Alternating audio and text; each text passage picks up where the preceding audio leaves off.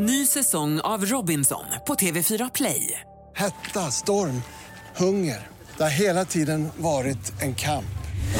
Nu är det blod och tårar. Fan händer just nu. Det. är Detta är inte okej. Robinson 2024, nu fucking kör vi! Streama söndag på TV4 Play.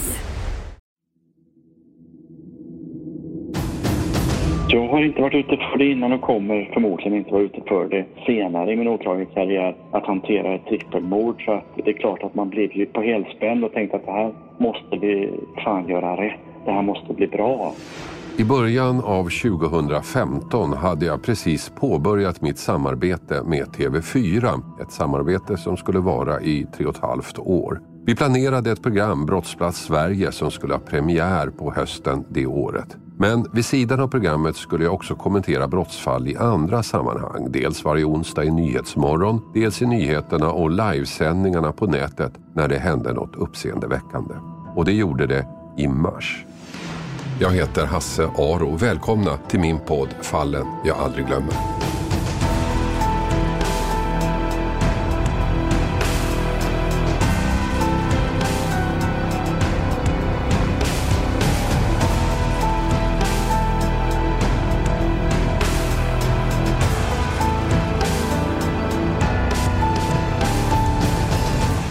Så inträffade något som inte bara i sin grymhet och känslokyla överträffade det mesta. Ett fall vi hade anledning att ta upp flera gånger i studion. Inte bara för grymheten i dådet men också för att det rättsliga efterspelet väldigt tydligt visade hur oförutsägbart ett rättssystem kan vara. Hur ett svagt bevisläge kan resultera i helt olika bedömningar från olika domstolar den som anses oskyldig i den ena kan få livstid i den andra. Det är tidigt på morgonen den 7 mars 2015 i Uddevalla. Klockan 06.59 kommer ett märkligt samtal in till SOS Alarm. Det är en kvinnlig joggare som ringer och hon berättar att hon står vid en bil och ungefär 20 meter från den ligger två personer som är döda. Operatören fattar inte riktigt vad joggaren menar utan tror att det rör sig om en trafikolycka. Men joggaren kan inte se någon skada på bilen så operatören ber kvinnan titta lite närmare på personerna på marken. Med en viss tvekan gör hon det och berättar att de två är blodiga i huvudet. Nu vill hon inte stå kvar där längre utan går upp mot bilen fortfarande med operatören i telefonen. Och där gör hon nästa vidriga upptäckt. Det sitter någon i bilen också, någon som är död. Och när polis och ambulans kommer till platsen kan personalen konstatera det kvinnan redan rapporterat. Två män ligger på marken nära en vit bil. Båda är döda, skjutna med flera skott. Och i bilen hittas ännu ett offer. En ung kvinna. Också hon är skjuten.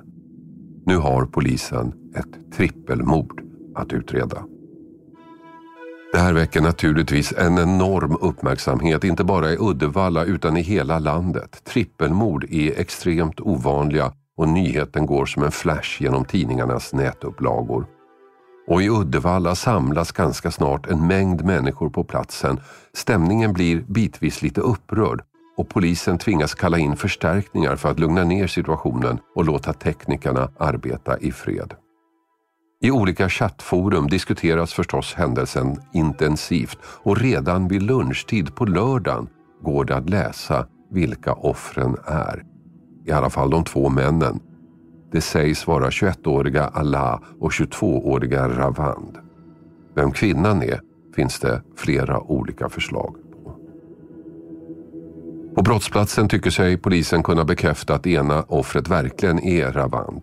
Men de andra två har ingen legitimation på sig så det går i det här läget inte att med visshet avgöra vilka de är. Men väl på bårhuset kan polisen slutligen fastställa identiteten på offren. De två männen är mycket riktigt Allah och Ravand. Den unga kvinnan är Ravands 18-åriga flickvän Emme. Och nu börjar förstås ett mycket noggrant, komplicerat och tidskrävande arbete att hitta mördaren eller mördarna. Men även där är chattforumen före polisen. Det dröjer inte länge förrän två personer pekas ut på nätet. Två bröder, 21 och 22 år gamla. Martin och Mark Saliba. Också det stämmer, ska det visa sig. Och redan på lördagen gör polisen genombrott i jakten på mördarna eller mördaren. Det finns flera vittnen som sett och hört saker på natten mot lördagen. Man har hört skott. Man har sett två personer ta sig till platsen för mordet. Man har sett två personer ta sig därifrån på en moped efter morden. Alltså söker man två personer. Så långt är allt klart. Och en av två förundersökningsledare blev Per-Erik Rinsell, numera chefsåklagare i Borås. Jag kom in i utredningen eftersom min eh, dåvarande chef Daniel bedrev jour på helgen och eh, han eh, ringde in mig för att vi behövde vara två åklagare som började rodda i det här. Det behövdes lite snabba åtgärder och som, där han behövde stöttning. Så då kom jag in i det först. Fick du då närmare information om vad, vad brottsplatsundersökningen hade gett er för saker att gå vidare med? Den, var ju, den hade ju precis påbörjats då. Man hittade kropparna på morgonen och tekniker reste upp från Göteborg. Eh, så att jag och Daniel satt ju där på förmiddagen och teknikerna var ju inte färdiga då. Vi visste bara att det var tre personer och att de var döda, att de var skjutna. Undersökningen av offrens mobiltelefoner visar en märklig sak. Strax före morden har de båda döda männen fått sms från ett okänt nummer med uppmaning om att komma till platsen omedelbart. Smsen är undertecknade med ett M. Men båda männen har också i samma veva haft telefonkontakt med Mark Saliba och även mässat honom så misstanken är att den anonyme personen bakom M är Mark. Eller hans bror Martin som dessutom äger en moped. Det var uppgifter från telefontrafik. Det var ju det, var det första vi startade upp med, jag och Daniel, och begära hos tingsrätten eh, tillstånd till att titta på telefontrafik.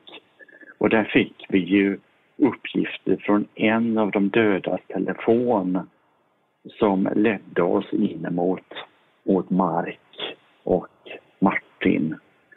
Så fick vi också en bild från Elgiganten när Mark är där och handlar den telefon som vi trodde att han hade haft kontakten med och en, en telefon som vi bedömde väldigt intressant i utredningen. Så att det, var, det var telefontrafiken i första hand. Och det här räcker för åklagaren. Han beordrar att de två bröderna ska gripas och det sker dagen efter att de tre kropparna hittades. Mark och Martin Saliba är sedan tidigare kända av polisen. De, liksom offren Ravand och Allah, ingår i Uddevallas kriminella gängvärld. Och eh, då blev vi intresserade av dem och de var ju kända av oss också sedan tidigare. Eh, och vi visste att de hade en bekantskap.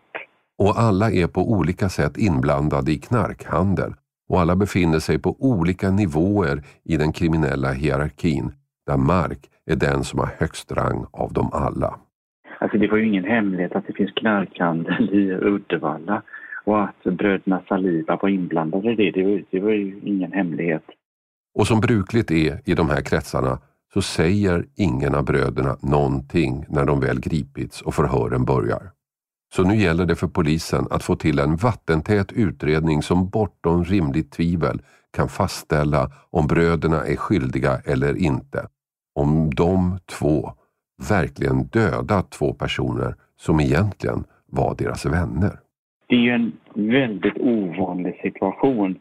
Jag har inte varit ute för det innan och kommer förmodligen inte vara ute för det senare i min åklagarkarriär att hantera ett trippelmord. Så att det är klart att man blev ju på helspänn och tänkte att det här måste vi fan göra rätt. Det här måste bli bra. Men man förstod ju samtidigt att det här kommer också bli viktigt att alla grejer görs hela tiden precis rätt. Och det blir en komplicerad och mycket noggrann utredning där minsta detalj kan vara avgörande. Jag ska inte gå igenom den bit för bit, det räcker inte mitt format till för. Men för den som är intresserad kan jag rekommendera en bok som skrivits av journalisten Lars Lampertz och advokaten Thomas Bodström i deras serie Svenska brott. Trippelmordet i Uddevalla. Där redovisas varje steg i den mycket komplicerade men också väldigt noggranna utredningen. Man skulle kunna beskriva det som ett pussel med tusentals bitar. Ingen av bitarna var i sig avgörande eller särskilt utstickande men tillsammans byggde de en ganska tydlig bild.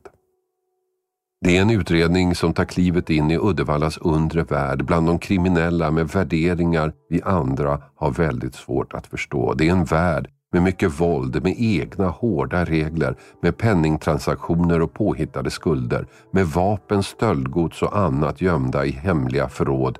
En värld med starka lojaliteter som kan knäckas på ett ögonblick. En värld där din vän blir din ovän och ett liv är inte värt någonting.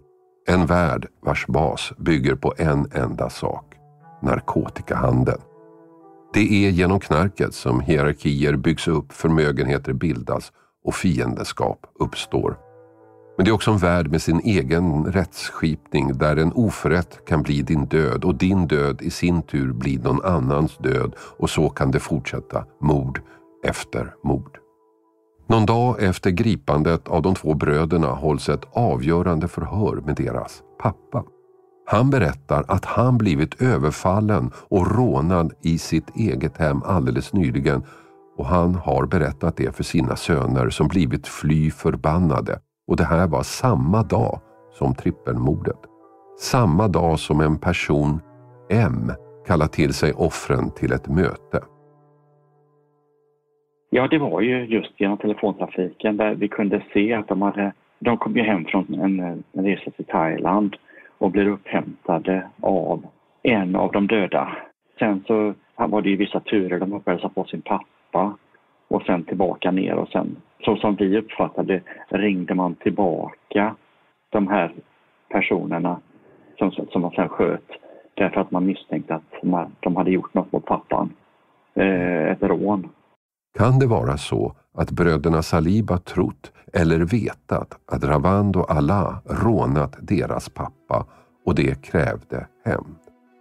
Ja, det blir i alla fall polisens teori. Pappan eh, berättade att eh, han hade haft besök av sina pojkar och att han hade för dem berättat om det eh, rån han var utsatt för hemma i sin lägenhet medan killarna var på semester. Och eh, där blev ju, kan man ju förstå, eh, de här killarna mycket upprörda över vad som hade hänt pappan. Pappan blev ordentligt eh, slagen och så. Och av något skäl så drog de slutsatsen att, påstår jag då, att de här två som sen sköts hade varit gärningsmännen mot rånet mot pappan. Att det här gav er då en motivbild kan man säga? Ja, ja det, kan, kan man säga. Utredningen fortsätter och polisen gör flera genombrott. Man hittar kulor av samma typ som används vid morden och som kan knytas till bröderna. Man hittar tändsatspartiklar som framförallt kan knytas till Marks kläder och också till mordvapnet. Man har mobiltelefontrafiken vid tiden för mordet som stärker misstankarna och man har två, kanske oväntade vittnesmål. Ett som bekräftar att Mark Saliba fick ett vapen levererat till sig strax före morden. Vi kartlade ju umgänge och vi började prata med personer runt eh, som hade haft kontakt med bröderna.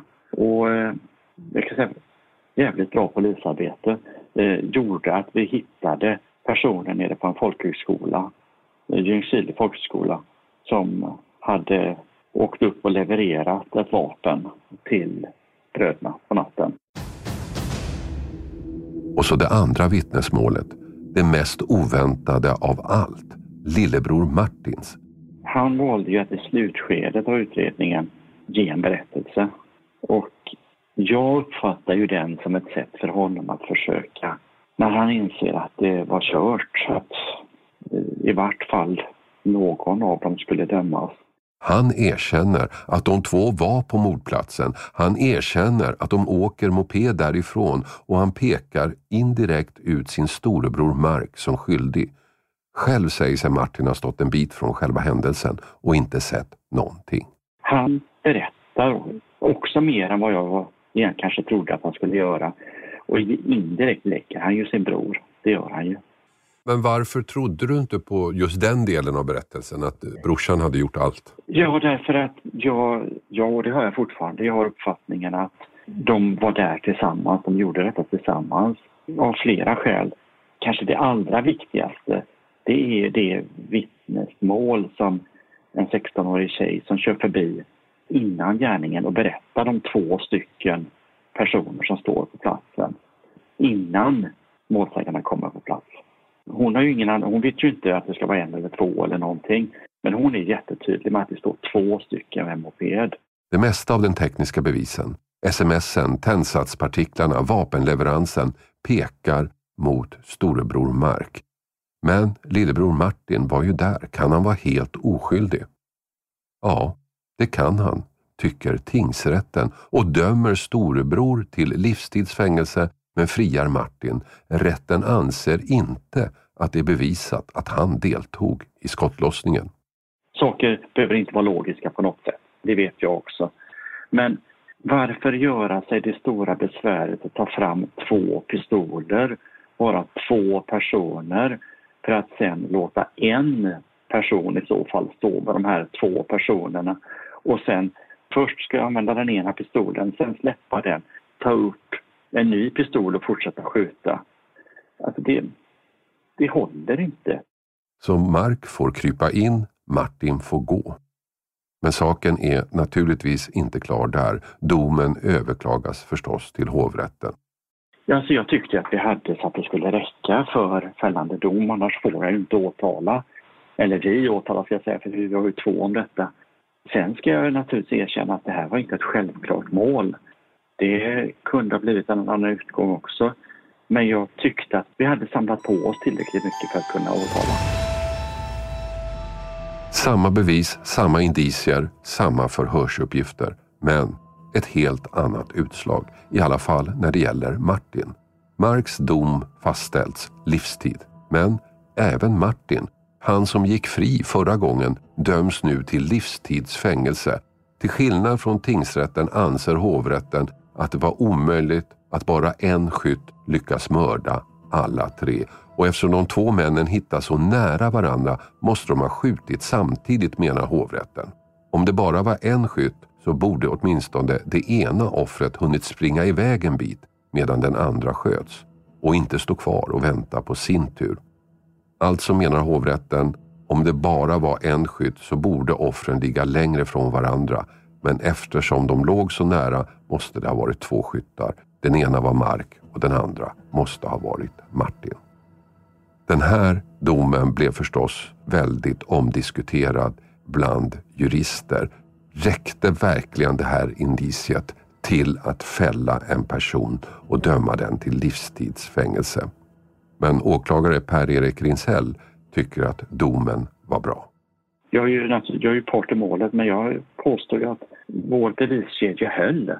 Alltså den bedömning vi gjorde när vi väckte åtalet, jag och Victoria.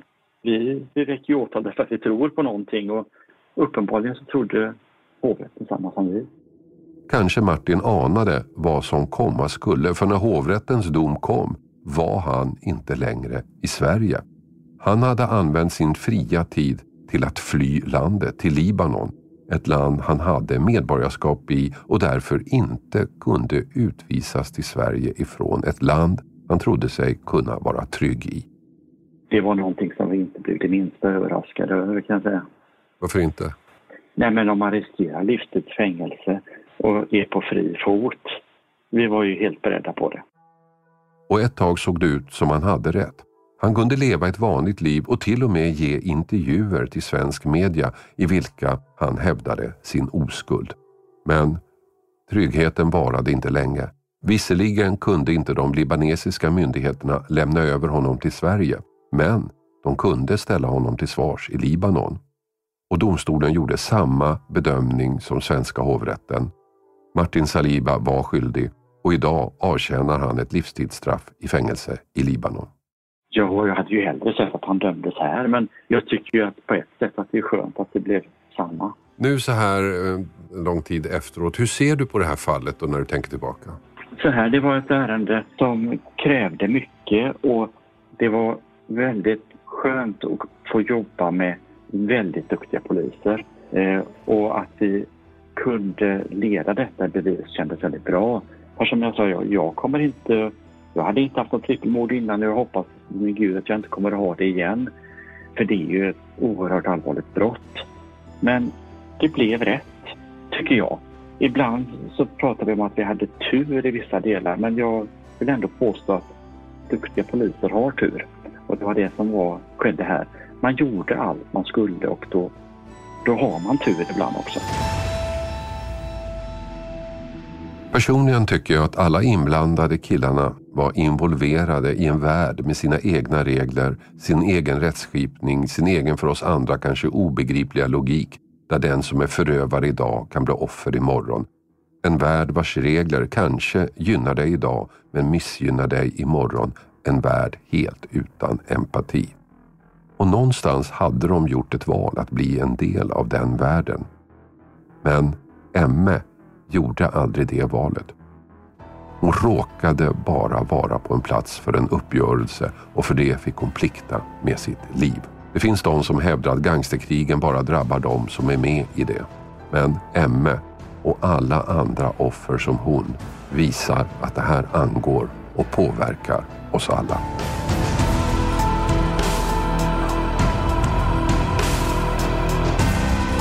Klippning och inspelningsansvarig David Dabba Persson och exekutiv producent Mattias Arvidsson.